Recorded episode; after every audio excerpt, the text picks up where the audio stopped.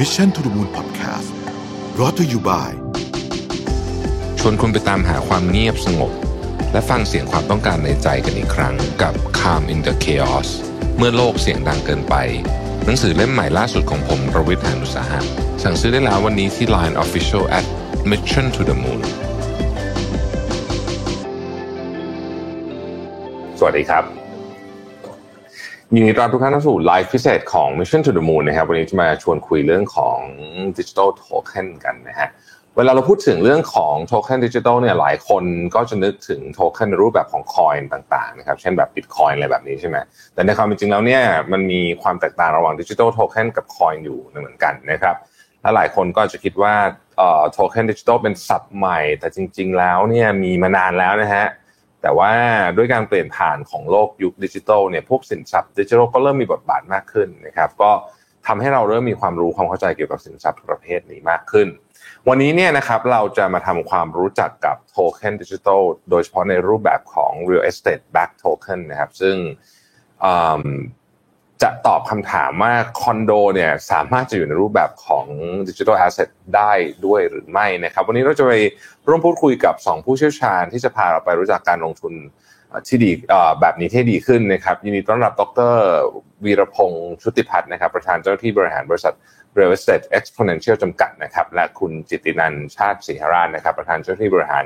บริษัท Token X จำกัดนะครับบริษัทภายใต้กลุ่ม SCBX นะครับนี่นะครับเราเริ่มต้นอย่างนี้ก่อนนะฮะว่าจริงๆ SCB เอ่อ Token X เนี่ยเป็นผู้ให้บริการเสนอขายโทเค็นเอ่อที่เป็น ICO Portal ในประเทศไทย ที่ได้รับการรับรองโดยสำนักงาน ก.ล.ต.นะครับเป็นเอ่อเอ่อเป็นเอ่อต้องบอกว่าอาจจะใหม่สำหรับหลายท่าน แต่วันนี้จะมาทำความรู้จักกันมากขึ้นนะครับ แล้วก็พิเศษสำหรับไลฟ์นี้นะครับ ใครที่สนใจนะครับร่วมมาสอบถามเนี่ยนะครับ ก็ เดี๋ยวเรามี planner ของ Mission to the Moon มาแจกด้วย2รางวัลตอนท้ายนะครับ แต่ก่อนจะเข้าเนื้อหากันเนี่ยใครสนใจเรื่องการลงทุนในโทเค็นดิจิทัลเนี่ยนะครับก็สามารถสแกน QR code นี้นะครับที่กำลังขึ้นในหน้าจอนี้นะฮะหรือว่าไปโหลดแอปพลิเคชัน Token X เพื่อเข้าไปศึกษาการเริ่มลงทุนประเภทนี้กันได้เลยนะครับ ผมอาจจะเริ่มต้นคำถามนี้ก่อนนะครับว่า อยากจะให้คุณ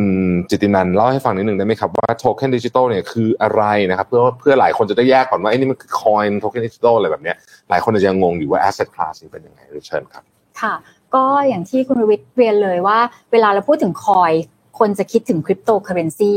นะคะ ก็คริปโตเคอเรนซีเป็นอะไรที่ตรงตัว ก็คือเหมือนเงินใส่รหัส นะคะเพราะฉะนั้นเนี่ยเวลาเราพูดถึง coin หรือคริปโตเคอเรนซีเนี่ยมันก็คือคนเอาไปใช้เป็นวัตถุประสงค์ของ means of payment ก็คือเอาไปไว้สำหรับจ่ายเงินนั่นแหละนะคะแต่ว่าพอเราพูดถึง digital token แล้วเนี่ยคือมันเป็นหน่วยข้อมูลอิเล็กทรอนิกส์เหมือนกันเลยนะคะที่รันอยู่บนบล็อกเชนนะคะแต่สิ่งที่มันต่างกันเนี่ยก็คือว่าโทเค็นเนี่ยมันเอาไว้สำหรับการกำหนดสิทธิ์ให้กับผู้ถือนะคะเวลาที่เราพูดว่า กำหนดสิทธิ์เนี่ยแปลว่ามันจะมี underlying และนะคะไม่ว่าสิทธินั้นเนี่ยจะเป็นสิทธิ์ในเรื่องของการให้ผู้ในลงทุนในอะไรบางอย่างนะคะหรือว่าเป็นสิทธิ์ในการเอาไปแลกสินค้าหรือบริการนะคะก็สิ่งที่มันต่างกันเนี่ยก็คือว่าตัว digital token เนี่ยมันคืออจะให้สิทธิ์สำหรับผู้ถือ นะคะในอะไรบางอย่าง ซึ่งผู้ถือเนี่ยก็ต้องไปดูว่ามันเป็นสิทธิ์ในการลงทุน หรือว่าเป็นสิทธิ์ในการไปแลกของนะคะหรือว่าเป็นสิทธิ์ใน privilege อะไรต่างๆนะคะอันนี้เป็นหลักการง่าย ๆ ที่แตกต่างกับคริปโตเคอเรนซีอืมครับซึ่งเจ้าตัวของที่เป็นอยู่ back อยู่เนี่ยซึ่งโทเค็น back อยู่เนี่ยจะเป็นอะไรก็ได้ใช่ไหมครับ ใช่ค่ะ ก็ต้องบอกว่าโดยทฤษฎีแล้วกันนะคะ กลับไปในเรื่องของ tokenization ที่คนจะเคยได้ยินเนี่ยมันคือกระบวนการในการสร้างตัวแทนหรือ digital representative ของอะไรบางอย่าง เพราะฉะนั้นเนี่ยโดยทางทฤษฎีเนี่ยมันจะเป็นตัวแทนของอะไรก็ได้แหละนะคะมันจะเป็นตัวแทนของอสังหาริมทรัพย์ มันจะเป็นตัวแทนของความเป็นเจ้าของนะคะ แต่ว่าตัวแทนนั้นเนี่ยมันก็เป็นในเรื่องของเทคโนโลยีนะคะ เราก็ต้องเอามาแมปปิ้งกับในตัวของกฎหมายในแต่ละประเทศอีกทีหนึ่งนะคะ แต่ว่าโดยทางทฤษฎีแล้วเนี่ยสิทธินั้นเนี่ยสามารถเป็นอะไรก็ได้ครับค่ะอ่าทีนี้คำถามต่อไปก็คือว่าเออเราได้ยินเเรื่องของ real estate back token เนี่ยมาพอสมควรนะครับอยากอยากจะให้ดรวีรพงศ์เล่าให้ฟังนึงได้ไหมครับว่าทำไมไอเดียเนี้ยมันถึงเกิดขึ้นในในโลกยุคใหม่ที่เรามีเจ้า token back asset เนี่ยผมอธิบายแบบบ้านๆแล้วกันนะฮะจริงๆสมัยก่อนเนี่ยฮะเออเรามีที่ดินใช่ไหมฮะครับไม่รู้จะอ้างสิทธิ์ยังไงก็มีโฉนดอ่านะครับคเห็รับนภาพง่าย ๆนะครับแต่คราวนี้เนี่ยวิวัฒนาการก็ไปเรื่อยๆนะครับ จนถึงทุกวันนี้เนี่ย คือแทนที่เราคิดง่ายๆนะอีกหน่อยมันก็จะเป็นโฉนดนะฮะแต่แทนที่จะเป็นโฉนดแบบเป็นใบๆนะฮะมันก็จะเป็นสัญญาณทางอิเล็กทรอนิกส์เป็นดิจิตอลเป็นอะไรพวกนี้ครับผมยกอย่างเช่นเเราเปิดขึ้นมา SCBEC อย่างเงี้ยฮะเราโอนเงินไปให้เพื่อนเราใช่ไหมเรายังเชื่อเลยว่าเนี่ยเราโอนไปแล้วนะ จริง ๆ ไม่ต้องมีใบไม่ไม่ต้องมีอย่างเข้าแบงก์ไปเราก็ต้องมีสลิปมีอะไรไม่ไม่ไม่ต้องละ นะครับอันนี้ก็เป็นเป็นเหตุผลคล้ายๆกันนะครับ แต่สิ่งที่มันเกิดขึ้นคือว่าทางการเนี้ยออกกฎหมายเกี่ยวกับโทเค็นดิจิตอลออกมานะครับแล้วก็ทางผมเองกับเอ่อจริงๆผมเอ่อเป็นอาจารย์ทางด้านการลงทุนมาตั้งนานละนะครับ ก็มีเพื่อนพ้องก็คุยกันว่าเออจริงๆคุณโด่งออริจิ้นนะฮะหรือคุณพีระพงศ์จรูญเอก ซึ่งเป็น CEO ฮะของทางออริจิ้นก็สนิทกันเพราะเป็นเพื่อนกันมานานละเป็นสิบปี ผมเห็นโอกาสตอนช่วงล็อกดาวน์ เวลาเราพูดถึงล็อกดาวน์ในเวลานั้นเรากำลังพูดถึงเดือนประมาณเมษายนพฤษภาคมปี 2020 นะฮะรถในท้องถนนยังแทบไม่วิ่งเลย เราก็มองว่าทรัพย์สินที่คุณโด่งมีตอนนั้นเนี่ยทางออริจินมีเนี่ยเป็นทรัพย์สินเกรด A นะครับเราก็สนใจนะครับก็เลยลองไปดูกัน บอกว่าลองไปดูเนี่ยมันแทบไม่น่าเชื่อเลยเรากำลังพูดถึงคอนโดหลังเอ็มโพเรียมเวลาพูดถึงห้างเอ็มโพเรียมก็รู้อยู่แล้วว่าเป็น เป็นย่านที่ค่อนข้างมีชาติตระกูลนะดูดูดีเอยเลย ไปพอไปถึงที่นั่นเนี่ย สิ่งที่เราสังเกตได้อย่างหนึ่งคือ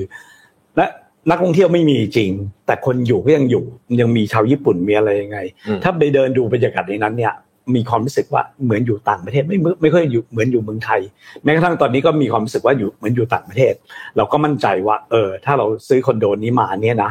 เราปล่อยเช่าเนี่ยนะ มีคนเช่าแน่ๆเลย แล้วอืมคนเช่าก็มีชาติตระกูลอย่างที่เรียนนะครับเพราะว่าอะไรส่วนใหญ่จะเป็น expat เวลาเราพูดถึง expat พวกเนี้ยก็คือเป็นเป็นชาวญี่ปุ่น เป็นชาวยุโรปอเมริกันบ้างอะไรบ้างคนไทยบ้าง แต่โดยส่วนใหญ่แล้วเนี่ยคือทำงานบริษัทข้ามชาตินะครับบริษัทเป็นคนจ่ายนะครับ แล้วเขาต้องการการดูแลที่ดียกอย่างเช่น จะต้องมีคนปูผ้าที่นอนเนี่ยเกือบทุกวัน จะต้องมีคนมาทำความสะอาดมีอะไรยังไงเขาต้องการอยู่ในย่านที่ดี เพราะงั้นคนญี่ปุ่นเหล่านี้ บอกว่าเออตรงนี้นะให้ไปอยู่ศรีราชาเอาไหมคำตอบคือไม่เอาทั้งทั้งที่ทุกวันเนี่ยต้องนั่งรถไปศรีราชาต้องนั่งรถไประยองอืมยอม แต่ว่าเขาอยากอยู่ในสิ่งแวดล้อมอยู่ใน ecosystem ที่เป็นเพื่อนเขามีเกรดมีฐานะ เราก็มั่นใจแล้วว่า เออ ตรงทองหล่อเออตรงหลังเอ็มโพเรียมดี ก็คุยกับคุณโด่งคุณโด่งก็บอกว่ายังมีอีกสองทำเลที่ดี ก็คือทองหล่อบอกว่าก็ไปดูทองหล่อต่อ สิ่งที่แตกต่างระหว่างระหว่างที่พร้อมพงษ์เนี่ยกับทองหล่อก็คือว่าที่พร้อมพงษ์เนี่ยจะเป็นส่วนใหญ่จะเป็นคนโสดสตูดิโอดีนะฮะในขณะที่พร้อมพงษ์จะอยู่กันเป็นครอบครัว ถ้าไปตอนเช้าสิ่งที่แปลกใจก็คือว่า มันก็จะมีรถรับส่งเนี่ยฮะนักเรียนญี่ปุ่น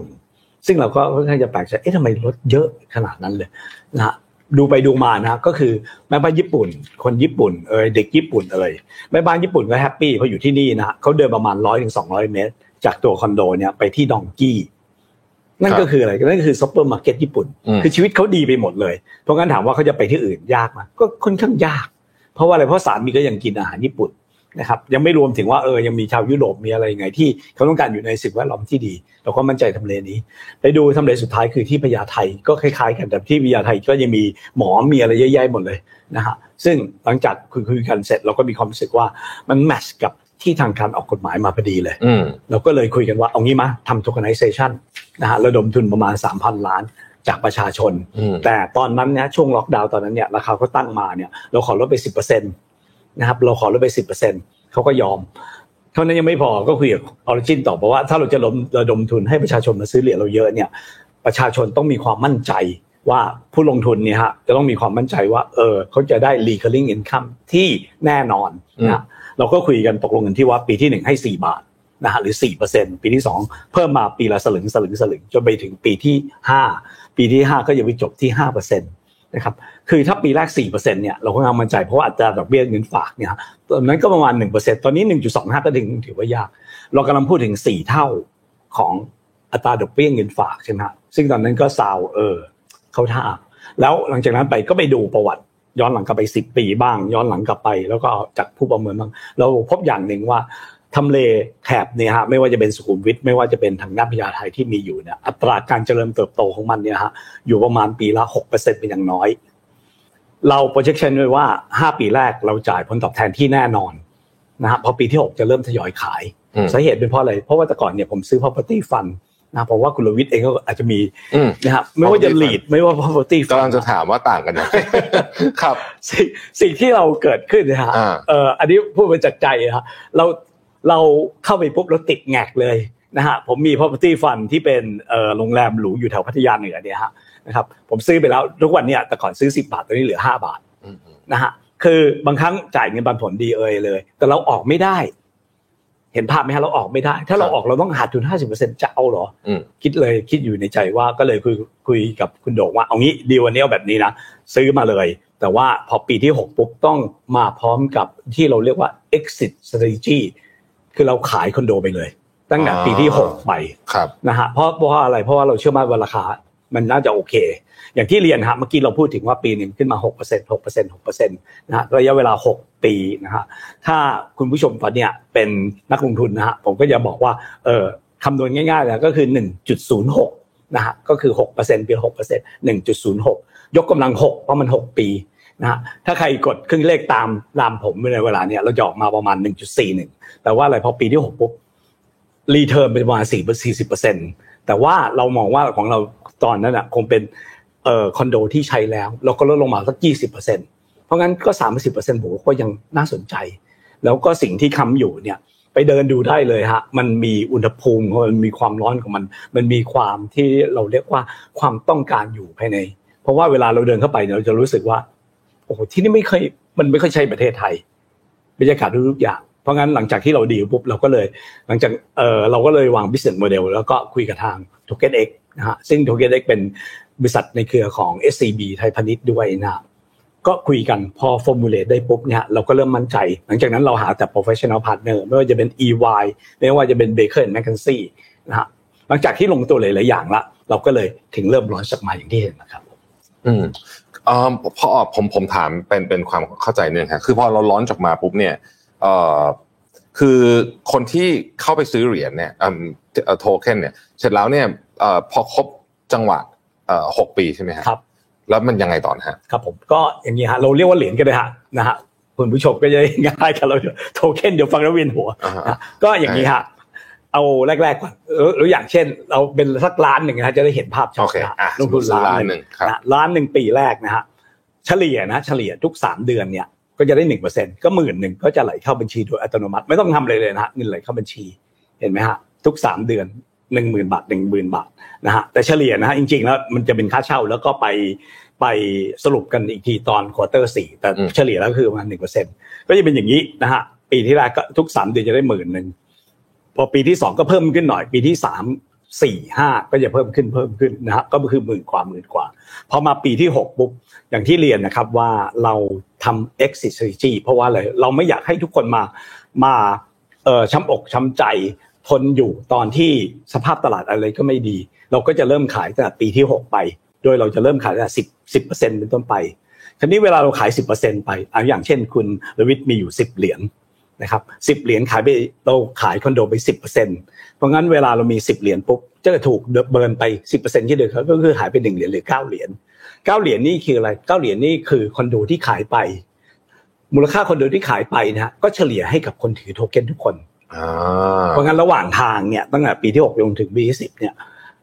กำไรแล้วก็ค่าการขายคอนโดทั้งหมดเนี่ยจะวิ่งเข้าบัญชีโดยอัตโนมัติครับอืมแล้วก็ไปจบที่ปีที่สิบปีที่สิบก็คือครับผมขายหมดใช่ครับในปีที่สิบนั่นคือใช่คครับ concept ใช่ไหมครับใช่บครับ แต่ว่ามีมันมีช่วงขายดีเดี๋ยวให้คุณตุ๋ยขยายความถ้าเกิดอะขายดีขึ้นมาได้ครับโอเคเชิญได้ครับค่ะ ก็จริงๆในในปีที่6ถึง10อะค่ะเรามีฟิกซ์เรโชเอาไว้นะคะก็คือเริ่มปีที่6เนี่ยก็คือ10 15 20 25 30 นะคะ แต่ว่าปีที่ขายดีเนี่ยเราอนุญาตให้ขายได้เพิ่มปีละ 10%นะคะ ถ้าในกรณีที่ขายดีทุกปีเลยนะคะ เราก็จะจบกองเร็วอืมก็คือเป็นจบปีที่9ครับนะคะแต่ว่าถ้าเอ่อปีที่ขายไม่ดีคนก็จะถามเหมือนกันว่าเกิดอะไรขึ้นอืมนะคะ เราขอ automatic ขยายไปอีก 2 ปี นะคะก็จะเป็น 10บวกครับ2นะคะแต่ว่าอ่าในช่วงขยายเนี่ยนักลงทุนก็ไม่ต้องกลัว เพราะว่าค่าเช่าเนี่ยยังได้เหมือนเดิมอืมนะคะ ก็เรารอจังหวะเวลาให้ราคาของอาคอนโดเนี่ยมันดีเพียงพอนะคะ แล้วก็เรามีมูลค่าประเมินในทุกๆ ปีด้วยที่เป็น benchmark นะคะครับก็คือห้ามต่ำกว่าราคาประเมินอืมค่ะโอเค เริ่มเห็นภาพเข้าใจเมคานิกการเข้าออกของเงิน นะครับทีนี้ผมขออนุญาตถามนิดหนึ่งเพราะว่าผมเชื่อว่าหลายท่านเนี่ยไม่รู้เรื่องนี้แน่เลย กฎหมายของประเทศไทยในเรื่องนี้ครับ เอ่อว่าไว้ว่ายังไงบ้างครับดรได้ครับเดี๋ยวเสริมเดี๋ยวทั้งสองท่านเสริมเดี๋ยวให้ดรคุณตุ้ยอีกก่อนเลยฮะค่ะเชิญเลยครับก็เอ่อถ้าพูดถึงกฎหมายตัวเน้นในตัวของ investment token อ่าก็แล้วกันนะคะ ถ้าพูดถึงเอ่อ investment token เนี่ยก็จะถูกกำกับควบคุมดูแล โดยสำนักงาน ก.ล.ต.นะคะ เพราะฉะนั้นเนี่ยก็นักลงทุนก็ไม่ต้องกังวลใจว่าเอ๊ะเป็น project scam ของจริงหรือเปล่า บังคับใช้ได้ไหมตามกฎหมายนะคะ ก็อย่างเช่น Real X เนี่ยก็เป็น investment token ประเภทหนึ่งที่เราก็ต้องมีการจัดทำ white paper ทำ filing มีเอ่อเรียกว่าโทเค็นจะออกก็ต้องผ่าน ICO portal อย่าง Token X นะคะมี advisor ต่างๆนะคะก็อันนั้นคือกฎกติกา ทีนี้เราย้อนกลับไปว่า investment token มันเป็น ยังไงได้บ้างนะคะ ก็เอ่อทางสำนักงานกรตเนี่ยท่านอนุญาตให้ทำในเรื่องของการเอา asset มา back นะคะหรือว่าเป็นโปรเจกต์มา back นะคะเพราะฉะนั้นเนี่ยเวลาที่เราเห็นภาพของ investment token เนี่ยเราจะเห็นภาพของ asset ที่เอ่อเป็นเฉพาะเจาะจง หรือว่าproject ที่เป็นเฉพาะเจาะจงนะคะครับว่ามันจะเป็น asset หรือ project อะไร ซึ่งเอ่ออันเนี้ยเป็นกฎที่ที่บัญญัติไว้ณปัจจุบัน นะคะ ซึ่งมันก็หลาย ๆ ท่านอาจจะบอกว่าเอ๊ะมันไม่เหมือนบอลยังไง มันไม่เหมือน IPO ยังไงนะคะ ก็ต้องบอกว่าอย่างบอลหรือ IPO เนี่ยเราดูเครดิตของทั้งบริษัทอืมใช่ไหมคะ แต่ว่าพอเป็นโทเค็นเนี่ยเราคัดเฉพาะ asset หรือ project ที่เราเลือกมานะคะ เพราะฉะนั้นเนี่ยก็ถ้าเทียบมันก็อาจจะเข้าใจง่ายกว่า เพราะว่ามันมีความเฉพาะเจาะจงมากกว่าครับนะคะ อันนี้นี่เราทำทั้งโครงการเลยไหมฮะหรือว่าเลือก เป็นบางส่วนของโครงอ๋อการเราเลือกเป็นบางส่วนครับฮะอย่างสมมติตึกใหญ่ๆอย่างนี้ใช่ครับเอายังไงตัวอย่างเช่นของ Origin เนี่ยฮะฮะที่ที่ตรงหลัง Emporium เนี่ยฮะเขามีอยู่ด้วยกันสี่ตึกแต่ตึกแรกเป็น Facility นะฮะเป็นพัตตาคารเป็นอะไรนะก็มีอยู่ด้วยกันห้าตึกนะฮะในนั้นก็จะมีสวิตภัณฑ์เมนระดับหรู Ascot เอยเลยชั้นชั้นชั้นหรูเลยฮะ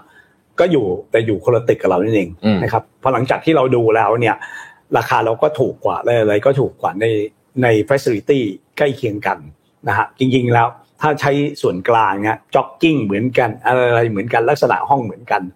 หลังจากนั้นเราเราดูจากราคาลดลงมา 10%ตอนนั้นเนี่ยฮะเราก็ค่อนข้างชอบ การเวลาผ่านมานะฮะเรากำลังพูดถึงเมษายนพฤษภาคมปี 2060อย่างที่เรียนคุณดวิดมาคูนะฮะปรากฏว่าตอนนั้นเราขอลด 10%ได้ การเวลาผ่านมาตอนนี้สองสามปีนะระหว่างสองสามปีนะฮะผมการันตีเลยว่า ไม่น่าจะมีบริษัทก่อสร้างบริษัทใดที่จะทำราคาได้เท่าเดิม นะฮะอืมตอนนี้บวก10%อย่างน้อยไปเลย ไม่ว่าจะเรื่องของงานไม่ไม่เกี่ยวไม่มาเรื่องค่าเหล็กค่าปูนค่าทุกอย่างขึ้นหมด คือ10%นี่เอาไม่อยู่แน่เพราะงั้นเรากำลังพูดถึงตอนที่เราต่อรองเนี่ยลดลงไป10%ตอนนี้ขึ้นมา10อีก10%เพราะงั้นแกลตรงนี้ก็จะเยอะนะครับหลังจากที่เราได้ดีลนี้เสร็จ จริงๆเนี่ยหัวใจจริงๆไปอยู่ที่พร้อมพงษ์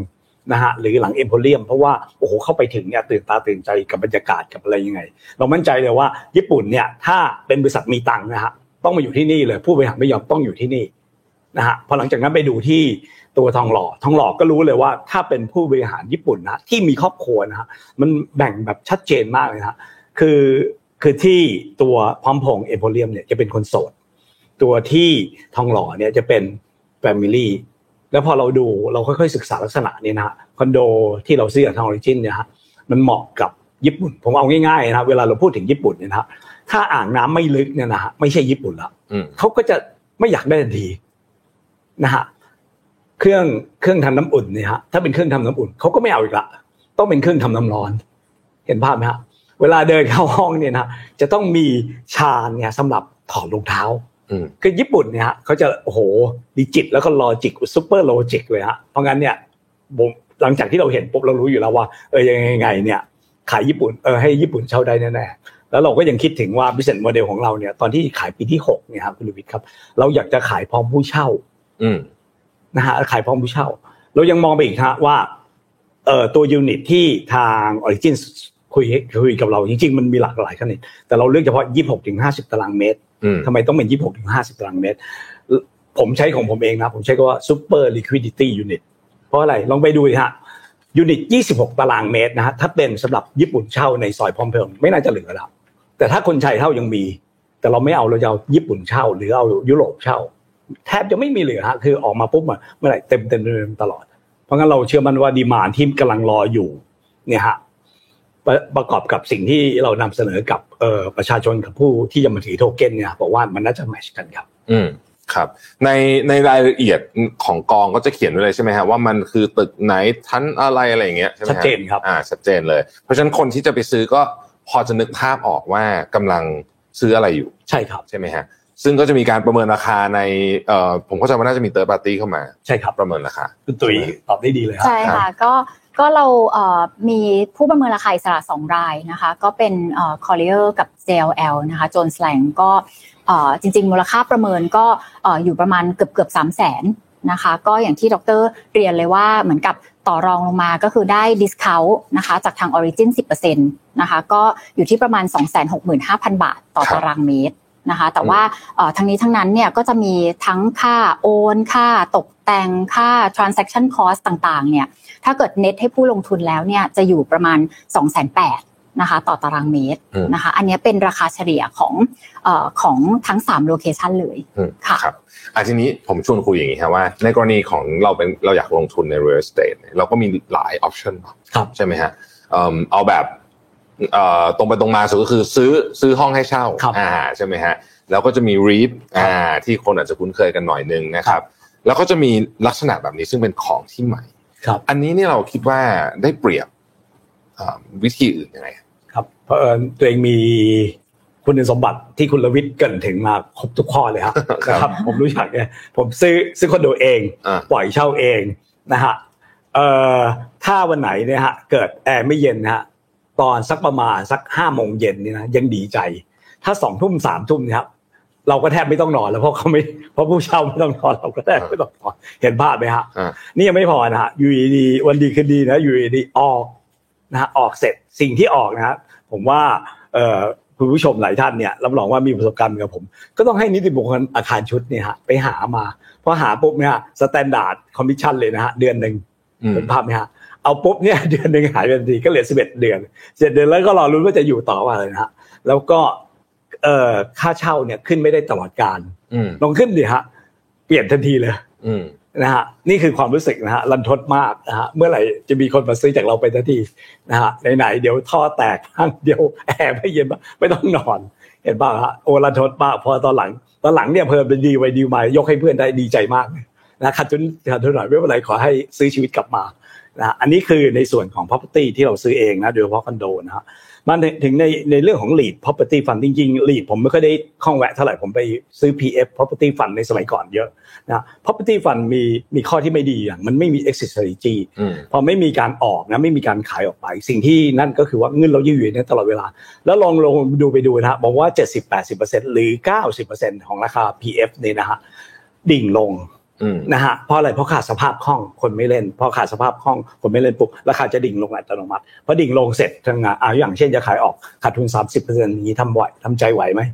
กองที่ผมพูดถึงเนี่ยขาดทุนต้องมี 40%ขึ้นทำใจไหวไหมอืมอย่างเงี้ยครับครับ คราวนี้ยังไม่พูดถึง REIT นะฮะ REIT ที่น่ากลัวมากข้อหนึ่งของ REIT ถ้าใครทราบนะ REIT กู้ได้ REIT เติม เติม real estate ได้ วันนี้ผมกำลังพูดถึงเออตอนนี้คอนโดเรามีชาติตระกูลนะ อยู่หลังเอ็มโพเรียมนะ อยู่ทองหล่อนะ อยู่พญาไทเจ๋งสุดๆ เลยไปดูดิ occupancy rate ตอนนี้เนี่ย 95%ขึ้น บางที่ไม่มียูนิตแล้วนะฮะ ปรากฏว่าวันดีคืนดีไปเอาคอนโดที่ไหนมาใครไม่รู้ถ้าผมเป็นลีดเห็นภาพไหมฮะ เรารู้มะ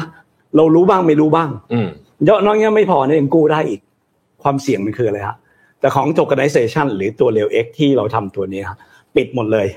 ปิดอืมหมดทุกอย่างเลย กู้ก็กู้ไม่ได้ เอาทรัพย์สินเข้ามา ไม่ได้อีก ทุกอย่างไม่ได้อีก สิ่งที่ผมอยากนะฮะถ้าถ้าผมเป็นผู้ลงทุนผมก็อยากให้ท่านซื้อสักแค่หนึ่งเหรียญร้อยแปดสิบสองบาทนะฮะพอซื้อเสร็จนะฮะลองไปแวะดูเข้าไปในโครงการเลยฮะอืมนะฮะถ้าถ้าถ้าเขาไม่เข้าไปก็ทำท่า jogging jogging หน่อยเดี๋ยวเขาจะให้เข้าไปเขาเขาเรียกว่าเป็นคนที่อยู่ข้างในนะแต่เขาตึกไม่ได้นะเวลาเราเข้าไปปุ๊บนะเอาคิดดูนะครับประมาณสักบ่ายสามบ่ายสี่มีฝรั่งอาบแดดอะ มันมีโครงการคอนโดมิเนียมไหนฮะที่มีฝรั่งอาบแดดเนี่ยฮะผมถึงบอกว่าไม่ว่าจะเป็นหลังเอ็มโพเรียม หรือว่าไม่ว่าจะเป็นที่ทองหล่อหรือว่าไม่ว่าจะเป็นพญาไทมันเป็นคอนโดที่มันมีดีมาในระดับที่ค่อนข้างสูงฮะแล้วเราสามารถขึ้นค่าเช่าได้ครับ อืมครับ น่าสนใจมากทีนี้ฝากถามเรื่องถามคุณจิตินันเพิ่มนิดนึงว่า ในต่างประเทศเนี่ยเรามีเคสของอ่า real estate back tokenization แบบนี้บ้างไหมครับเล่าให้ฟังนิดนึงได้ไหมครับว่า มันมีที่ไหนที่เขาทำลักษณะแบบนี้บ้างครับค่ะ จริงๆต้องบอกว่า real estate เป็น asset class ที่ใหญ่มากอืมๆในโลกแล้วก็ครับต้องบอกว่าพอพูดถึง tokenization เนี่ยคนเอา real estate อะมาทำ tokenization เยอะที่สุดเลยอ๋อนะคะแล้วก็มีความหลากหลายมาก แต่ว่าในแต่ละประเทศเนี่ยเอ่อด้วยความที่ regulation อาจจะไม่เหมือนกันนะคะแต่ว่า real estate เนี่ยบอกได้เลยว่าเป็น underlying ที่เป็น top hit ของอืม tokenization เพราะว่าสิ่งที่โทเค็นทำได้เนี่ยคือสิ่งที่เรียกว่า fractionalization ก็คือการที่คุณไม่ต้องซื้อตึกทั้งตึกอีกต่อไปแล้ว คือคุณซื้อเสี้ยวเดียวอย่างของ Real X อย่างเงี้ยค่ะ ก็เอ่อคุณได้ cash flow เอ่อเสมือน1ตารางนิ้วแค่182บาทอืมก็ไม่ต้องใช้เงิน8ล้านบาทอีกแล้วนะคะอ่าก็อันเนี้ยคือข้อดีที่เอ่อคนทำในเรื่องของ real estate back กันเยอะนะคะ ซึ่งเอ่อต้องบอกว่า use case แรกแล้วก็ดังมาก ๆ เลยก็คือตัวของ St. Regis Aspen นะคะ อันนั้นเนี่ยเป็นเอ่อ hotel back token นะคะก็ต้องบอกว่าเป็นลักษณะคล้าย ๆ กับเอาเอ่อนักลงทุนเนี่ยได้สิทธิ์เสมือนกับว่าเป็นเอ่อผู้ถือหุ้นแหละนะคะในเซี่ยวหนึ่งส่วนหนึ่งของตัวของเอ่อเอ่อตัวของเอิ่มอสังหานะคะก็อันนั้นเนี่ยก็น่าสนใจเพราะว่าเอิ่มตัวของ hotel เนี่ยมันดังมากอยู่แล้วนะคะ เพราะว่ามันเป็น ski resort ก็คือนักลงทุนก็ happy มากเพราะว่า return ที่ได้ก็เยอะมากๆนะคะ แล้วก็ในอีกหลาย ๆ ประเทศอย่างอเมริกาเนี่ยก็มีในเรื่องของแพลตฟอร์มที่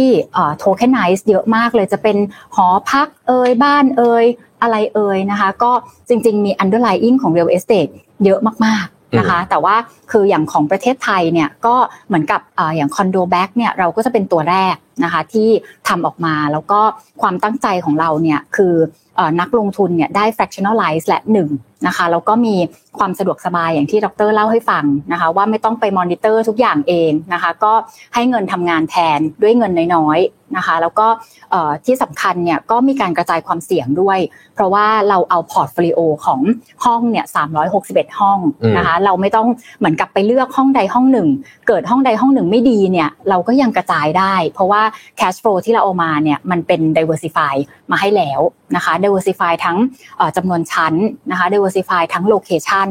นะคะก็อันเนี้ยก็ถือว่าเป็นเอ่อ use case ที่ที่น่าสนใจนะคะครับเพราะฉะนั้นเพราะว่าสามร้อยสิบห้องนี่ก็คือเอ่อความเสี่ยงของการที่ไม่มีผู้เช่าห้องมีปัญหา หรือว่าแกลบระหว่างผู้เช่าคนหนึงออกคนหนึงเข้าอะไรแบบเนี้ยก็จะน้อยลงถูกไหมฮะมันมันมีอยู่แล้วครับ มันมันมีแต่มันจะน้อยใช่ครับกว่าเป็มันก็จะหงห้กระจายไปอย่างที่กระจายไปคุณตุ๋ยเกริ่นนะครับผมอ่าก็จะกระจายไปแล้วก็ไม่ต้องรับโทรศัพท์ กลางดึกว่าแอร์เสียท่อน้ำแตกครัให้บเวียนหัวเออน่าสนใจมากครับทีนี้ทีนี้ผมผมผมสงสัยว่าทำไมทำไมถึงเลือกคอนโดเป็นตัว asset ที่แบบอ๋อง่ายนิดเดียวครับ เราต้องการ recurring income อืมนะครับลองไปดูนะครับเป็นบ้านเป็นอะไรพวกเนี้ย recurring income มันยาก แต่ว่าถ้าเป็นคอนโดปุ๊บเนี่ยฮะมันแมชเพราะว่าอะไรเราเป็นโฮเทลก็ไม่ได้ เพราะว่าอยู่ดีไปขายโฮเทลทั้งตึกนี่นะฮะอาจจะเหนื่อยหน่อยอืมเห็นภาพไหมฮะ แต่นนี้ไม่ใช่เลยฮะเรากำลังพูดถึงอย่างเช่นปีที่6เนี่ยเรากำลังพูดถึงเอามาออกมา 10% 10%ในที่นี้361ยูนิตนะฮะ10%ก็คือ 36 ยูนิต36ยูนิต3 location ใช่ไหมฮะ ก็ยูนิตละ 12 ยูนิต ก็คือเดือนละยูนิต ยูนิต ยูนิต โอ้โหขายสบาย ยังไม่พอเราอยู่ในอย่างที่ผมเรียนนะฮะ ก็คือ super liquidity unit 26 ตารางเมตรถึง 50 ตารางเมตร เป็นช่วง area ที่ ปล่อยไปปุ๊บเนี่ยฮะเราว่าไม่นานมีคนขายมีคนมาซื้อละแต่ที่เราเจ๋งกว่านั้น แล้วเราพยายามทำไม่ได้คือ ไปพร้อมผู้เช่า คือถ้าไปพร้อมผู้เช่าปุ๊บเนี่ยฮะนักลงทุนแบบเอออย่าเรียกว่ารอฮะเรียกว่าจ้องมากกว่า พอเห็นภาพไหมฮะคือตอนเนี้ยผมที่ผมพูดเนี่ยผมไม่ได้มาคิดเองเออเองนะฮะถ้าคุณผู้ชมพอมีเวลาลองไปดูดิเออคอนโดที่มีผู้เช่านะฮะอยู่ในสุขุมวิทเนี่ยนะทุกคนจ้อง เพราะว่าอะไรเพราะเอาปล่อยออกมาปุ๊บซื้อทันทีปล่อยออกมาปุ๊บซื้อทันทีเพราะอะไรไม่ต้องทำอะไรเลย มีผู้เช่าต่อละผมจึงบอกว่าตรงส่วนนี้ฮะมันเป็น advantage ที่โครงการพยายามทำมาสองสามปีที่ผ่านมาเนี่ยครับ อืมครับผม แล้วคิดว่าในในมุมมองของทั้งสองท่านเนี่ยนะฮะตลาดคอนโดในประเทศไทยเนี่ย ถ้ามองไปไกลๆสักอันนี้อาจจะไม่ได้เกี่ยวกับออกองนี้โดยตรงเนี่ยนะฮะแต่ว่าถ้ามองไปไกลๆในอนาคตเนี่ยตลาดคอนโดในประเทศไทยเนี่ยเป็นยังไงบ้างครับ คิดคุณว่าตุ้ยเชิญก่อนครับชิญโอเคได้ค่ะ ก็ต้องบอกพูดถึงราคาก่อนนะคะ ที่อ่าตอนต้นเนี่ยเราคุยกันว่าคือในอดีตเนี่ยเราจะเห็นมันโตประมาณ 6-8%นะคะ10 ปีย้อนหลัง แต่ก็ 10 ปีย้อนหลังอย่าลืมว่ามีช่วงโควิดด้วยนะคะถ้าหลาย ๆ ท่านไปเห็นราคาอสังหาในช่วงโควิดเนี่ยจะเห็นว่ามันก็ drop ลงมานะคะแต่ตอนนี้มันเริ่มจะ pick up แล้วนะคะซึ่งเริ่มจะ take off แล้วก็กำลังจะเติบโตต่อนะคะ ก็ตุ๋ยก็เชื่อว่าจริง ๆ ถ้าพูดถึงราคาอสังหาณวันนี้มันก็เกือบๆจะกลับไปเท่ากับช่วงก่อนโควิดนะคะก็น่าจะเป็นจุดที่เรียกว่าลงทุนแล้วราคาไม่แพงเกินไปถ้าพูดถึงตอนนี้นะคะแล้วก็ถ้ามองแล้วเนี่ยต้องบอกว่ายกตัวอย่างคอนโดของเราเนี่ยอยู่ในพรามโลเคชันนะคะถ้าไปดูเรื่องของ Research เนี่ยก็จะบอกว่า Supply ที่เราเห็นคอนโดเนี่ยมันเยอะก็จริงนะคะแต่ว่าจะอยู่รอบนอก จะเป็นส่วนมากนะคะ ถ้ารอบ Prime Location หรือ CBD เนี่ยที่มันน้อยมากแล้วนะคะ แล้วก็พูดถึงที่น้อยแล้วเนี่ยความยากในเรื่องของการก่อสร้างก็ยากเพิ่มขึ้นด้วยนะคะ ถ้าหลายๆท่านหลาย ๆ ท่านพอรู้เนี่ยกว่าจะสร้างคอนโด ต้องไปขอ EIA ต้องไปดีลกับ คนเรียกว่าพนักงานเยอะแยะเลยที่มาช่วยกันก่อสร้างใช่ไหมคะมันมันค่า cost ต่างๆเนี่ยเราเห็น inflation โตขนาดนี้คือราคาต้นทุนในการก่อสร้างไม่มีทางกลับมาเท่าเดิมแล้วนะคะอันนี้มันเป็นเรียกว่า indicator ที่จะเห็นเลยว่ายิ่งคอนโดใน CBD เนี่ยมันการเติบโตของราคาเนี่ยน่าจะสูงไปได้เรื่อยๆ ในอนาคตก็คือมีการเติบโตต่อไปได้ในอนาคต นะคะก็อันนี้อ้างอิงได้จากเรียกว่า analyst หรือ research ทั่วไปเลยครับใน CBD ก็คือตั้งแต่ไล่ตั้งแต่สาทรสีลมหลังสวนมาจนกระทั่งถึงทองหล่อเลยพวกนี้เลยใช่ไหมใช่ใช่ค่ะแล้วแล้วความต้องการของสังคมประเทศนี้ในโดยเฉพาะคอนโดมิเนียมในเมืองของของกรุงเทพเนี่ยฮะเทียบกับเมืองอื่นเนี่ย เรายังถือว่าราคาถูกราคาแพงหรือว่ากลางๆครับผมผมเอาเอาทีละสเต็ปก่อนเลยครับเออ เวลาเราเทียบเนี่ยเราต้องดูว่าเราอยู่คลาสไหน แล้วเวลามองต้องมองเป็น region นะฮะคือเราคือใครจะมาบอกว่าประเทศไทยโดดเด่นเออฟังแล้วเวียนหัวนะฮะแต่เวลาฝรั่งมองเนี่ยคือฝรั่งมองเป็น region จริงๆอย่างเช่นทิปนะไทยแลนด์อินโดนีเซีย ฟิลิปปินส์ถ้ามองแบบพูดนะคือฝรั่งมองเป็นแบบนี้ฝรั่งไม่ได้มองประเทศไทยแบบโอ้โหเอกอุโดดเดี่ยวไม่ใช่นะฮะอะคราวนี้เรามาดูสิงคโปร์มาเลเซียทุกที่แพงกับเราหมด ประเทศอีกประเทศหนึ่งที่มองว่าจะเป็นคู่แข่งแล้วก็แพงกว่าเราคือเวียดนาม เห็นไหมฮะเพราะงั้นมันก็เลยเปิดโอกาสประเทศไทย ทีนี้ประเทศไทยเนี่ยข้อดีของประเทศไทยเนี่ยคือผมว่าคุณลวิทย์รับรองว่าท่องเที่ยวบ่อยอยู่แล้วผมผมมั่นใจเลย ประเทศที่หนึ่งในประเทศที่ขายดีที่สุดของยุโรปนะมีนักท่องเที่ยวมากกว่าจำนวนประชากรคือสเปนนะฮะสาเหตุเป็นเพราะสองสามประการของง่ายๆเลยนะฮะคือจริงๆก่อนที่ทำอะไรเราก็ทำกันบ้านเยอะเพราะจริง ๆ คนที่อยู่ในแวดวงก็เป็นนักลงทุนทั้งนั้นฮะขี้เหนียว กินถูกๆเพื่อเอาตังค์ไปซื้อหุ้นนะฮะเราคิดอย่างนี้ตลอดเวลา เพราะงั้นเนี่ยเราลองมาดูนะฮะว่าข้อดีของของประเทศไทยมีอะไรบ้างนะฮะเอาข้อหนึ่งนะฮะข้อหนึ่งที่เป็นสิ่งที่สำคัญมากที่สุดนะฮะคือถูกลองไปดูฮะเรากับเรากับเอ่อเวียดนามนะฮะโฮจิมินห์เอยเลย ก็ยังไม่ถือว่าแพงกว่าเท่าไหร่เผลอๆบางครั้งยังถูกกว่าด้วยซ้ำนะฮะแต่ว่าถ้าไปพูดถึง real estate ของของโฮจิมินห์นะโอ้โหวิ่งไปแบบไม่รู้เท่าไหร่ละ นี่นะฮะอันที่หนึ่งถูก อันที่สองเนี่ยฮะที่สำคัญอีกอย่างหนึ่งนะฮะคือเรามี tourist spot เยอะมากเลย แล้วความที่เป็นเออเหมือน culture mix นะฮะแต่จริงๆเป็น single culture ไม่เหมือนอเมริกาอเมริกานี่จะโอ้โหทั้ง race ทั้งอะไรเยอะๆไปหมดเลยนะไปเจอคนแต่ของเราเนี่ยตั้งแต่เชียงใหม่ยันภูเก็ตนะฮะลองไปเที่ยวดูนะทุกที่ไปเนี่ยจะมีเอกลักษณ์ของตัวเองตลอดเลย เจ้าเจออะไรอะไรไล่ลงมาทุกที่ที่ไป นะเพราะงั้นเนี่ยความหลากหลายของวัฒนธรรมความหลากหลายของสถานที่ท่องเที่ยวก็ดึงดูดละเพราะงั้นทัวริสต์สปอตของบ้านเราเนี่ยมหาศาลและข้อสุดท้ายนะประเทศที่จะทำให้ดึงดูดนักท่องเที่ยวได้ดีสุดนะประชากรจะต้องไม่มีความเอ่อไม่มีสัญชาตญาณแห่งการแข่งขันสูงมากผมอย่างเช่น อย่างเยอรมันเนี่ยคุณรวิทย์ลองไปดูดิครับดูเหมือนคนจะเยอะนะแต่คนมันไม่อยากอยู่เพราะอะไรการแข่งขันสูง จีนคนจะไม่อยากอยู่เพราะการแข่งขันสูง เห็นป่ะฮะประเทศไทยเนี่ยจะเหมาะกับทั้งสามข้อ คราวนี้ก็เราก็เอ่อ trace back ไปดูว่าอะไรมันเกิดขึ้นในประเทศไทยจะเป็นยังไงบ้าง เราพบตัวเลขอย่างหนึ่งว่าเออเราเองเนี่ยหลังๆหลังจากดูการเจริญเติบโตดูหลายอย่างเรามั่นใจว่าในปี 2030 นะอีก 7 ปีจากนี้ไปเนี่ยเรากำลังคิดว่าจำนวนนักท่องเที่ยวมากกว่าจำนวนประชากร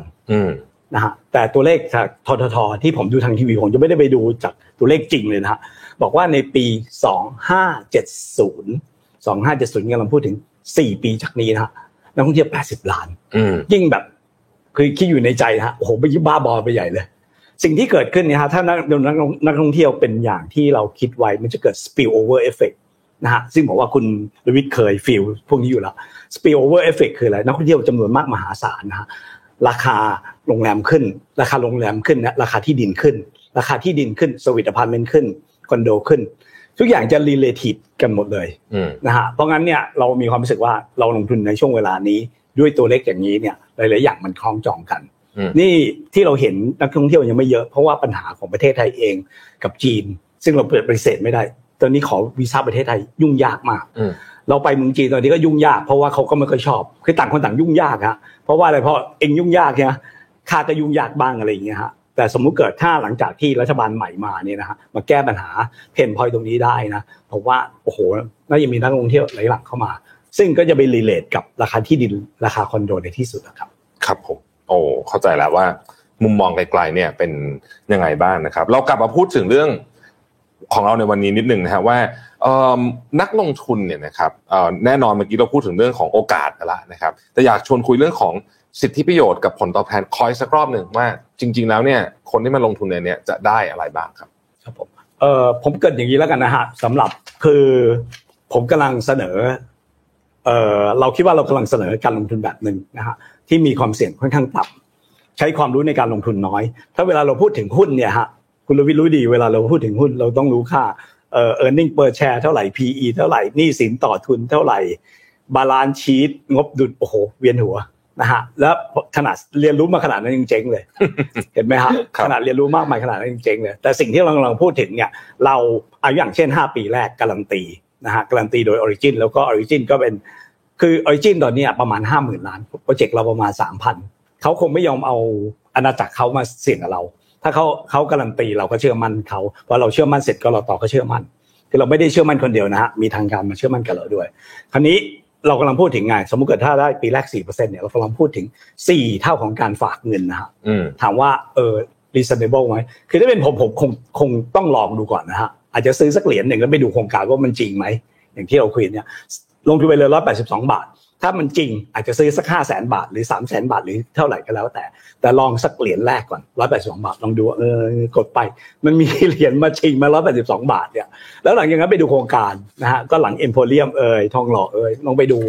แล้วถ้าจริงตามนั้นนะฮะเรากำลังพูดถึงอย่างที่ผมเรียนนะห้าปีนี้สบายใจได้ ไม่ต้องดิ้นรนทำอะไรนะฮะเงินวิ่งไหลเข้าบัญชีโดยอัตโนมัติทุกอย่างไม่ต้องไปโอ้ต้องเปิดมาเปิดเว็บไซต์กดปุ่มรับเงินไปใช่ ทุกอย่างไหลเข้าอัตโนมัติ แล้วพอปีที่6เนี่ยเราเรียกว่าช่วงเวลาของความเซ็กซี่ไปลุ้นกันว่าจะขายยูนิตนะฮะแต่ละยูนิตได้ตังค์เท่าไหร่ แล้วก็จะ distribute กลับมายังคนถือโทเค็นมากน้อยเท่าไหร่ครับ อืมครับ น่าสนใจมาก แล้วถ้าเกิดสนใจรายละเอียด ของโครงการอยากเข้าไปอ่านเอ่อข้อมูลเนี่ยสามารถเข้าไปอ่านได้ที่ไหนครับค่ะก็จริงๆ ในเว็บไซต์ของบริษัทก็ได้นะคะ realxtoken.finance นะคะแล้วก็ถ้าสนใจอย่างที่ดรเรียนเลยว่าดาวน์โหลดแอปพลิเคชัน Token X ในนั้นก็มีข้อมูลเหมือนกันนะคะอ่ามีมี white paper นะคะแล้วก็ตัวโทเค็นนี้เราเปิดขายแล้วนะคะอืมตั้งแต่วันที่ 1 ที่ผ่านมาจนถึง 31 กรกฎานี้หนึ่งถึงสามสิบกรกฎาคมใช่ค่ะ เท่านั้นเท่านั้นอ๋ค่ะอใช่ค่ะ อันนี้สงสัยเป็นการส่วนตัวทำไมถึงมีแคป จำนวนเวลาวันที่ขายด้วยนะฮะค่ะก็จริงๆ ถ้าพูดถึงตามกฎนะคะเราต้องขายให้เสร็จภายใน 6 เดือน แต่ว่าเราคิดว่าภายใน 1 เดือนเนี่ยน่าจะเพียงพอสำหรับการที่นักลงทุนเนี่ยจะเข้ามา ที่สนใจนะคะก็มาซื้อครับผมโทเค็นแล้วก็เราจะทำในลักษณะที่เอ่อ keep ratio ของเอ่อ retail กับ high net worth ตาม requirement ของกรตนะคะแต่ว่าอ่าหลังจากนั้นเนี่ยเราพยายามจะทำให้เป็น first come first serve นะคะเพราะฉะนั้นเนี่ยท่านไหนที่สนใจอยากให้รีบเข้ามาจองไว้ก่อนอืมนะคะอ่าเข้าใจแล้วครับครับผมผมมีเพิ่มเติมตรงประเด็นนี้ที่ได้ครับณตุ๋ยเกรินนะครับคุณเมื่อกี้คุณตุ๋ยว่าเราพยายามปิดไปในเดือนหนึ่งแล้วประมาณวันที่ 30 สิงหาคมเนะเหรียญของเรานะฮะจะไปlist อยู่ในตลาด TDX ของตลาดทรัพย์แห่งประเทศไทยอืมสามารถซื้อขายได้เลย ไม่ใช่ว่าซื้อเหรียญมาแล้วนะเอ็งเมงไม่รู้จะปล่อยยังไง สมมุติเกิดเราถ้าเราต้องการเงิน ในขณะเดียวกันอีกตลาดหนึ่งคือของ Bitkub นะฮะอืมของ TDX นี่เป็นตลาดในในบริษัทตลาดทรัพย์แห่งประเทศไทยนะครับครับถือหุ้นใน TDX ร้อยเปอร์เซ็นต์นะฮะเราก็จะได้คนที่มี wealth เยอะๆฮะแต่จะเป็นอีก generation หนึ่งอะไรเงี้ยฮะ คนที่เล่นหุ้น ในขณะที่ตลาด Bitkub เนี่ยจะมีทั้งหมดประมาณ 2 ล้านรายอืมนะฮะเราจะ list พร้อมกัน 2 ตลาด ซึ่งกำลังจะบอกว่าเป็นปรากฏการณ์แรกของประเทศไทยที่จะเป็นสินทรัพย์ที่ list ในตลาด official ด้วยพร้อมกัน 2 ตลาดอืมครับผมครับก็แปลว่าเอ่ออันนี้ก็เป็นข้อดีข้อหนึ่งก็คือมี secondary market อ่าใช่ครับเพิ่ม liquidity ไม่จะเป็นคือถ้าสมมติว่าวันหนึ่งเกิดต้องใช้เงินขึ้นมาในระหว่างไม่รู้จะไปทำยังไงต่อ ก็สามารถที่จะไปเสนใช่อครับขายในตลาดขายรในองตลาดได้รองได้นะฮะเหมือนใช่ครับหุ้นเหมือนอะไรแบบนี้ใช่ไหมฮะใช่ครับผมเข้าใจว่าดรเรพงศ์มีมีกราฟ อยากจะให้เราดูด้วยใช่ไหมเรื่องคอนโดใช่ไหมครับใช่ครับอ่าเรามีกราฟขึ้นมาให้ดูนิดหนึ่งได้ไหมครับว่า อ่าอันนี้อ่าอันนี้คือเรื่องของเอ่อข้อมูลใช่นะครับฮะที่เกี่ยวข้องกับเอ่ออุปสงค์อุปทานใช่คผรับมงงสองคำนี้ตลอดเลย demand supply ใช่ครับของคอนโดในกรุงใช้เทดีพมาซัพพลายก็ได้ครับดีกว่าฟังให้เดี๋ยวเข้าใจก่อนโอเค เป็นยังไงครับ demand supply ของก็คอนโดในกรุเทพง่ายๆฮะก็อย่างที่เราเห็นนะฮะเราก็เห็นว่าในปริมาณเนี่ยฮะมันจะลดลงในช่วงที่เกิดวิกฤตแล้วหลังจากนั้นมันขึ้นขึ้นมาเรื่อยที่มันลงมาใช่ครัต่ำบๆมันนั่นคือปีเอ่อๆประมาณปี 2540 2541อ่าโอเคฮะ2542แล้วนะก็ฮะมาขึ้นมาต่ำสุดในเรื่อยๆปีอืม4 2542 สิ่งที่เกิดขึ้นตอนนี้เนี่ยฮะที่เรากำลังพูดถึงยอนเนี่ยเราเรียกกันว่าออร์แกนิกนะฮะ ออร์แกนิกกับอินออร์แกนิกตอนนี้คืออะไรออร์แกนิกคือสภาพคนใช้อยู่ภายในประเทศนะยังไม่มีนักท่องเที่ยว 40 ล้าน ยังไม่มีนักท่องเที่ยว 60 ล้าน 80 ล้านในอนาคตนี่ครับก็ลองดูนะฮะว่าอัตราการฟื้นตัวขึ้นฟื้นตัวขึ้นมาตลอดเลยอืมนะฮะเพราะงั้นเนี่ยหลังจากที่เราดูกราฟอันนี้เสร็จนะสิ่งที่กลับไปก็คืออย่างที่ผมเรียนฮะว่าเรา test back ก่อนที่จะตกลงดีลนี้เรา test back กลับไป เราพบว่า6%เนี่ยจริงๆในบางทำเลอย่างพญาไทกับดี ซึ่งหลายๆคนมองว่าเอ๊ะ ฝั่งหลังเอ็มโพเรียมก็ดีทองหล่อก็ดีพญาไทมันน่าจะไม่ดีพญาไทนี่นะหมออื้อเลยหมอมาอยู่กับเราเยอะมากคือตอนเช้าทุกคนจะงงๆว่าเอ๊ะมันพนักงานห้างไหนเซเว่นอีเลเว่นก็ไม่ใช่อะไรอะไรเพราะใส่ใส่ชุดขาวแต่เลิกลักคือถ้าเป็นหมอเนี่ยเขาใส่เสื้อกลาวแล้วเขาจะค่อยๆเดินดูดีครับแต่ของเราไม่ใช่นะเราใส่เสื้อกลาวนะแต่วิ่ง บ้างอะไรบ้างว่ามันไม่ดันนะฮะเราจะมีลูกค้าจีนมาทำเด็กหลอดแก้วจำนวนมหาศาลเลย ซึ่งเราก็งงคือแถบนั้นเนี่ยจะเป็นศูนย์การแพทย์อะไรไปอยู่แถบนั้นหมดเลยว่าจะเป็นรามาพญาไทหนึ่งพญาไทสองอีกหลายๆโรงพยาบาลอืมเพราะงั้นเนี่ยในเอ่ออันนี้สงส์เหล่าเนี่ยจะไปอยู่แถวนั้นก็คือว่าเป็นศูนย์การแพทย์ครับในขณะเดียวกันเรามีลูกค้าอีกเกรดหนึ่งที่สู้ราคาสุขุมวิทไม่ไหว โดยเฉพาะอย่างจีน BYD มาเช่ากับเราตลอดเลย เพราะว่า BYD เวลา คือ BYD เนี่ยเขามีรถรับส่งพนักงานด้วยอืมขนาดระดับสูงนะฮะผิดกับญี่ปุ่นนะฮะญี่ปุ่นต้องเป็นคันคันคันนะแต่ BYD นะเป็นแบบรถบัสดีๆนอนได้นวดได้อะไรอะไรมารับพนักงานไป แต่เองต้องอยู่ที่เดียวกันเพราะได้เอาไม่ได้เพราะว่าถ้าเองไปอยู่คนละที่หรืออะไรค่าตายอะไรอย่างเงี้ยครับเพราะงั้นเนี่ยเราก็จะมีพนักงานแบบนี้จำนวนเยอะ แล้วก็หลังจากนั้นไปมันก็ทำให้ทั้งภาพบรรยากาศทั้งอะไรอะไรค่อนข้างดี เพราะว่าคนที่มาเช่ามีการศึกษา แล้วก็ มีรายได้ในระดับสูงครับ อืมครับ ในกรุงเทพมีคอนโดอยู่สองประเภทหลักๆคือ leasehold กับ freehold ใช่ไหมครับ อันนี้เกี่ยวกับเอ่อถ้าในอนาคตมีกองอื่นอีกอะไรอย่างเงี้ย ที่เกี่ยวกับเป็นเป็นเอ่อ real estate backed เนี่ยมันมันเกี่ยวกับ mechanic ไหมฮะหรือว่าไม่เกี่ยวเกี่ยวฮะเอ่อในบางทำเลมีแต่ freehold ผมอย่างเช่นหลังสวนหรืออะไรอย่างเงี้ยครับคือบางทำเลเนี่ยมีแต่เออ Leasehold ถ้าเรามีมีแต่ leasehold เดียวนะฮะแต่ของเราเนี่ยเป็น freehold ที่ ที่เหลือไม่เยอะฮะเพราะว่าสิ่งที่จะเกิดขึ้น mechanism ตัวนี้นะฮะของเรา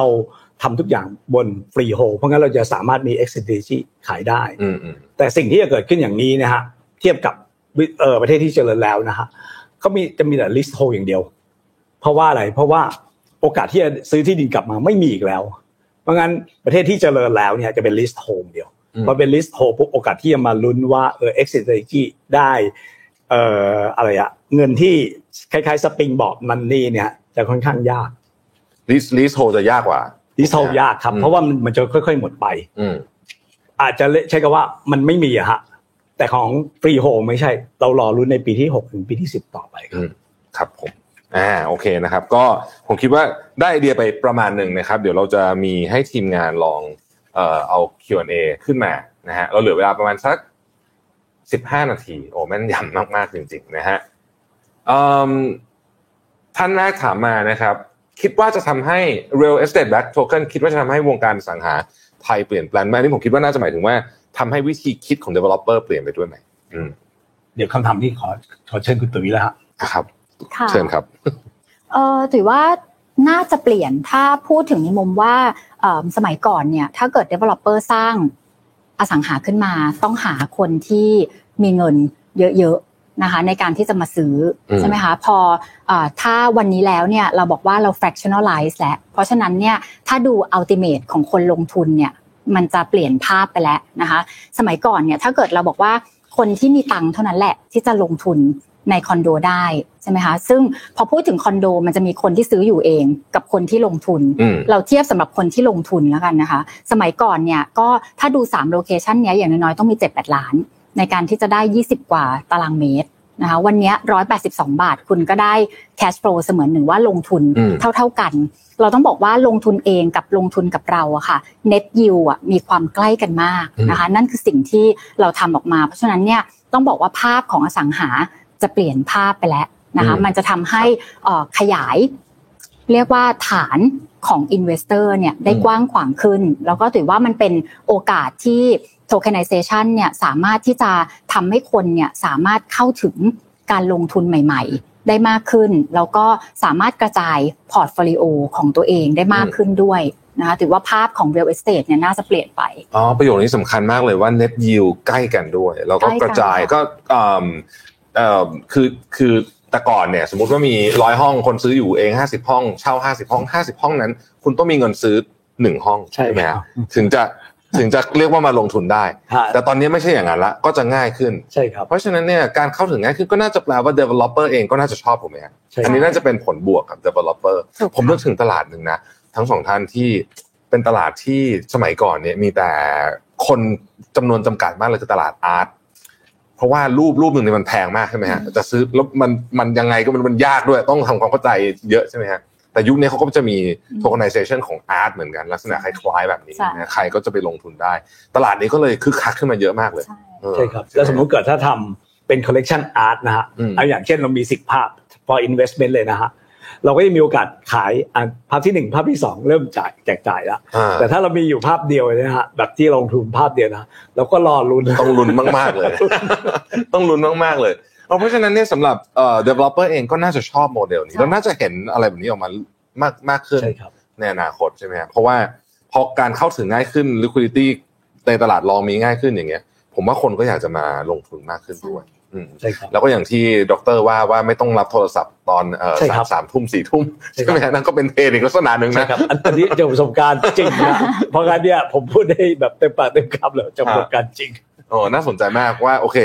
เอ่อมันเหมือน democratize การลงทุนให้ง่ายขึ้นนะใช่คครัรับบอ่าเหมือนกับสมัยก่อนที่ถ้าเกิดย้อนกลับไปก่อนที่เราจะมีตลาดหลักทรัพย์เนี่ยสมัยก่อนจะไปซื้อหุ้นในบริษัท หนึ่งเนี่ยโอ้โหยากมากวุ่นวุ่นวายมากใช่ไหมใช่ครับจนกระทั่งเรามีตลาดหลักทรัพย์ซึ่งใช่ครับอ่าเพิ่ม liquidity นั่นเองนะครับเอ่อแล้วก็อันเนี้ยผมผมผมคิดว่าน่าสนใจเพิ่มขึ้นไปอีกเพราะว่ามันชัดเจนดีอะเข้าใจง่ายดีใช่เข้าใจง่ายความว่าเข้าใจง่ายนี่สำคัญมากสำหรับของใหม่ๆแบบนี้ใช่ไหมครับใช่อืค่ะถือว่ามันเป็นความเข้าใจง่ายอย่างที่ดรบอกเลยอืมจำนวนห้องฟิกซ์นะคะในไว t ์เปเปอร์บอกเลยชั้นไหนยังไง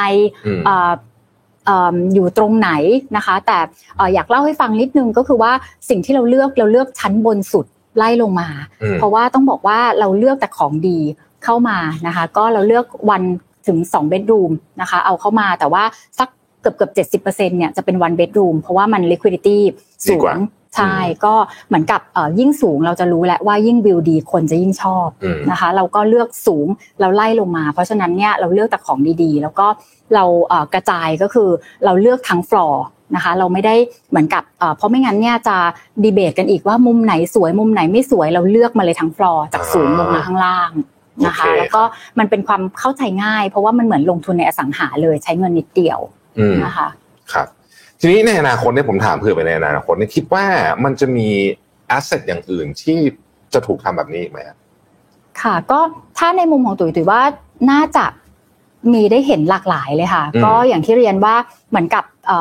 อ่ออสังหาริมทรัพย์อะเป็นอะไรที่เยอะเอาแค่อสังหา asset class ก็มีหลายคลาสใช่ใช่ไหมคะไม่ว่าจะคอนโด เดี๋ยวก็จะอาจจะเห็นโรงแรม อาจจะเห็น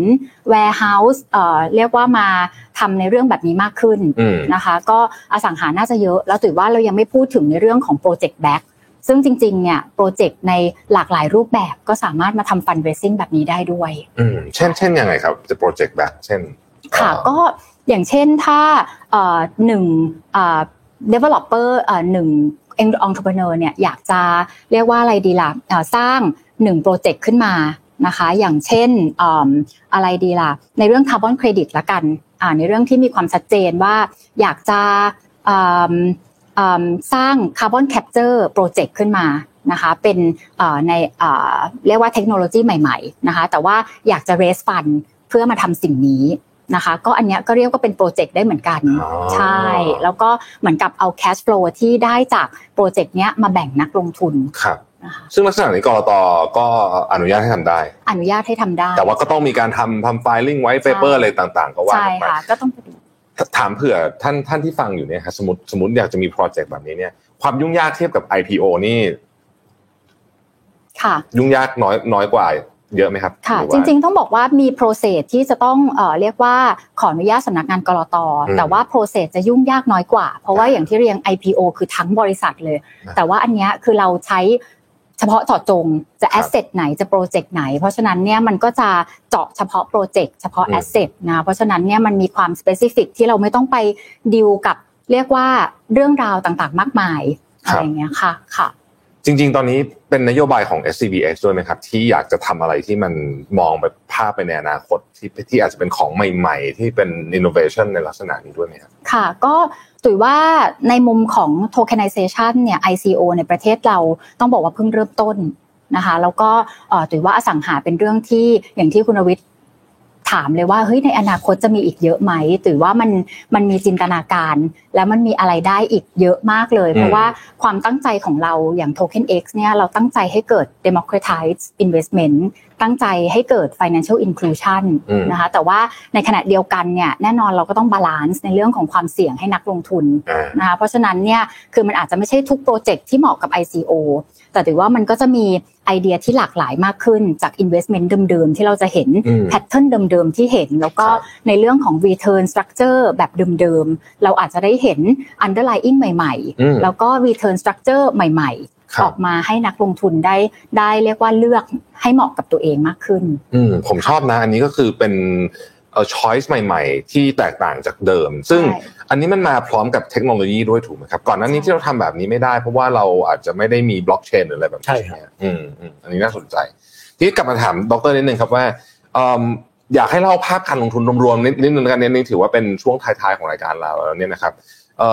ช่วงนี้ตลาดผันผวนมีความขึ้นลงสูงมากนะหัวใจจะวายอะเราหลายคนเนี่ยนะครับ หลักการลงทุนด็อกเตอร์เป็นนักลงทุนมานานเนี่ยนะหลักการลงทุนที่ดีเนี่ย เราควรจะมี mindset ในการลงทุนยังไง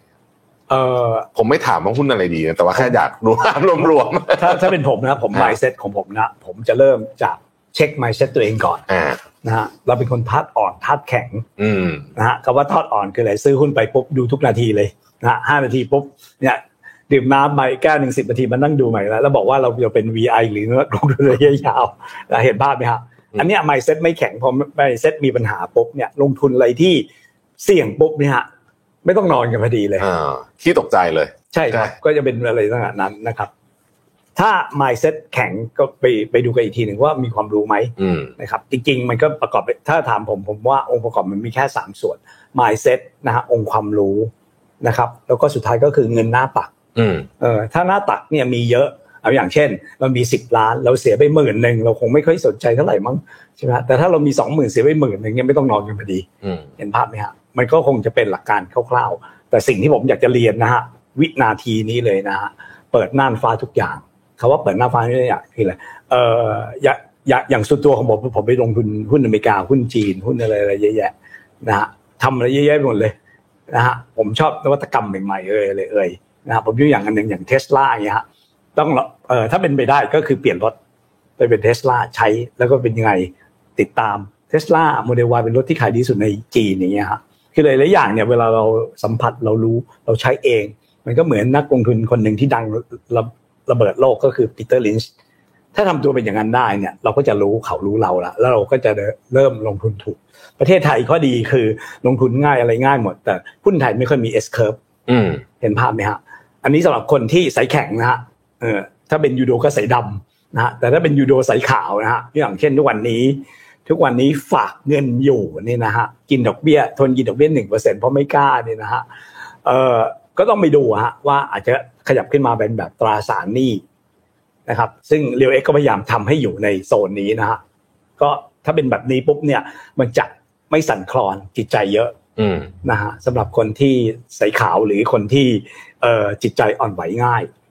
นะครับก็คงประมาณนี้ฮะแต่ว่าสิ่งที่สำคัญที่สุดนะฮะ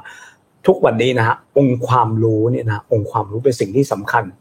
เราสามารถทำอะไรจากองค์ความรู้เนี่ย สามารถจะมีเวลได้เยอะๆ สามารถจะทำอะไรโอ้ได้เยอะแยะเลย จากองค์ความรู้ครับเพราะงั้นการศึกษาหาความรู้อยู่ตลอดเวลาก็เลยเป็นสิ่งที่สำคัญครับอืมผมเห็นด้วยมาก mindset องค์ความรู้แล้วก็เงินหน้าตักใช่ครับโดยเฉพาะองค์ความรู้นี่เป็นเรื่องที่สำคัญจริงโอ้ครับๆหลายคนเนี่ยเก็บเงินมาตลอดชีวิตใช่ครับแต่ว่าเวลาลงทุนไม่ยอมหาข้อมูล ไม่ยอมศึกษาให้ดีพอ ใช่ไหมฮะอย่างในกรณีที่เราคุยกันในวันนี้เนี่ยตลาดถ้าใครอยู่ในตลาดเอ่อของคอนโดก็จะพอทราบเรื่องผู้เช่าว่าเมืองไทยเนี่ยเป็นตลาดที่มี liquidity เรื่องนี้น่าสนใจนะหมายถึงว่าในแง่มุมของคนเช่า แล้วก็ในแง่มุมของราคาที่ได้ด้วยนะฮะแล้วก็โซนก็สำคัญมากๆเลยใช่ครับคอนโดผิดกันไปซอยหนึ่งนี่ก็โอ้โหเป็นเรื่องเลยใช่ไหมฮะเป็นเรื่องครับแล้วก็การสร้างอีโค y ิสเต็มอืมจริงๆเนี่ยเออผมเคยอยู่บริษัทใหญ่เคยอยู่อย่างศูนย์ข้อมูลธนาคารอาคารสงเคราะห์เคยอยู่อีกหลายแห่งนะฮะประเด็นหนึ่งที่เรารู้อย่างหนึ่งนะฮะคนที่จะชนะในอนาคตนะคือคนที่มี ecosystem อืม ต้องฟังให้ดีนะครับเพราะว่าอีโค y ิสเต็มอะผมยกอย่างอีโค y ิสเต็มง่ายๆนะฮะเวลาคนเข้ามาซื้อเนี่ยก็มีมีอยู่อยู่ด้วยกันสามข้อนะฮะจะซื้อ REIT ใหญ่ๆ REIT ใหญ่ๆเขามีมีอยู่ด้วยกันสามข้อ อันดับแรกคือ best location อืมเรา best location มาไปดูนะฮะหลัง Emporium ทองหล่อไปดูว่า best location ไหมห่างจากดองกี้ร้อยสองร้อยเมตรนะอันที่สองคือ best developer นะฮะใครสร้างอย่าง Origin ก็ต้องไปดูประวัติ Origin นะฮะซึ่งผมอยากให้ไปดูเทป YouTube Origin เนี่ยเยอะแยะหมดเลยอืม ตัวเลขถ้าใครใช้ Trading View นะยิ่งเห็นอยู่เลยมันเยอะแยะไปหมดเลยนะฮะอัตอัตราการเจริญเติบโตไว้ใจได้ไหมอะไรยังไงเดี๋ยวให้ผู้คนนะครับและสุดท้ายเลยนะฮะคือ best management นี่คือ ecosystem นะฮะสมัยก่อนเราก็จะมีอย่าง Richard Ellis ซึ่งตอนนี้เป็น CBRE ละอืมมี Jones Lang LaSalle เอยเลยเขาเราใช้แต่อินเตอร์หมดเลย แต่ของในส่วนของ Origin เขาใช้บริษัทในเครือเขาชื่อ HHR ครับ ปรากฏว่า หลังจากที่เขาว่า HHR เนี่ย ญี่ปุ่นอื้อเลย ญี่ปุ่นนี่เยอะมากนะฮะรองมาก็คือฝรั่งแล้วก็คนไทยบ้างอืมเขาทำให้สิ่งเหล่านี้มันเติบโตได้คือ HR ตอนนี้แข็งมากอ่าคราวนี้เอ่อสิ่งที่เราทำก็คือมันตรงกับ 3B ที่เรากำลังพูดถึงก็คืออันดับแรกก็คือ best location best จริงมาไปดูอืม best location ข้อสอง best developer origin ใช่ไหม และสุดท้ายคือ best management HHR คือถ้าเข้ากับ 3 ข้อนี้นะฮะ รับรองราคาอสังหานะ สบายใจได้อย่างนี้ครับ อืมครับ เพราะว่าจริงๆ ขาดอย่างใดอย่างหนึ่งไปนี่อันตรายไม่ได้นะเลยครับใช่ไหมไม่ได้ฮะเลยครับ คือ developer ไม่ดีเนี่ยโอ้โห ต่อให้โลเคชันดีก็เจ๊งกันไหมใช่ฮะ สร้างไม่ดีเล่าเลยว่าเวียนใช่ใช่ใช่ใช่ใช่ต้องมีทั้งสามอย่าง แล้วแต่ผมได้ยินเรื่อง HHR ในช่วงหลังว่าเออชื่อเสียงดี แล้วก็แล้วก็อ่าเหมือนกับลูกค้าญี่ปุ่นจริงๆเป็นลูกค้าที่เอาใจยากเกือบจะที่สุดแล้วในบรรดาทุกใช่ชาติแต่แต่ให้ผลตอบแทนสูงที่สุดอ่าลองไปใช่ดูดิฮะคือเขาโอ้โหยจู้จี้จุกจิกที่สุดในโลกนะฮะพร้อมกับผลตอบแทนที่ก็น่าจะสูงที่สุดอ่าใช่ใช่เขาจะมีความต้องการที่แปลกๆไม่เหมือนชาวบ้านเลยไม่เหมือนคนอื่นนะฮะ Totally แล้วก็ different แล้วก็เป็นคนเนื่องจากเขามาเขาเขาเขาทุกอย่างต้องเป๊ะใช่ไหมฮะญี่ปุ่นนี่เป็นประเทศที่เป๊ะมากเพราะฉะนั้น ที่อยู่นี่ก็แน่นอนเช่นกันนะถ้าเกิดว่าใคร manage ได้เป๊ะแบบนี้ก็น่าจะถูกใจใช่ครับนะครับก็วันนี้นะฮะเราได้เอิ่ม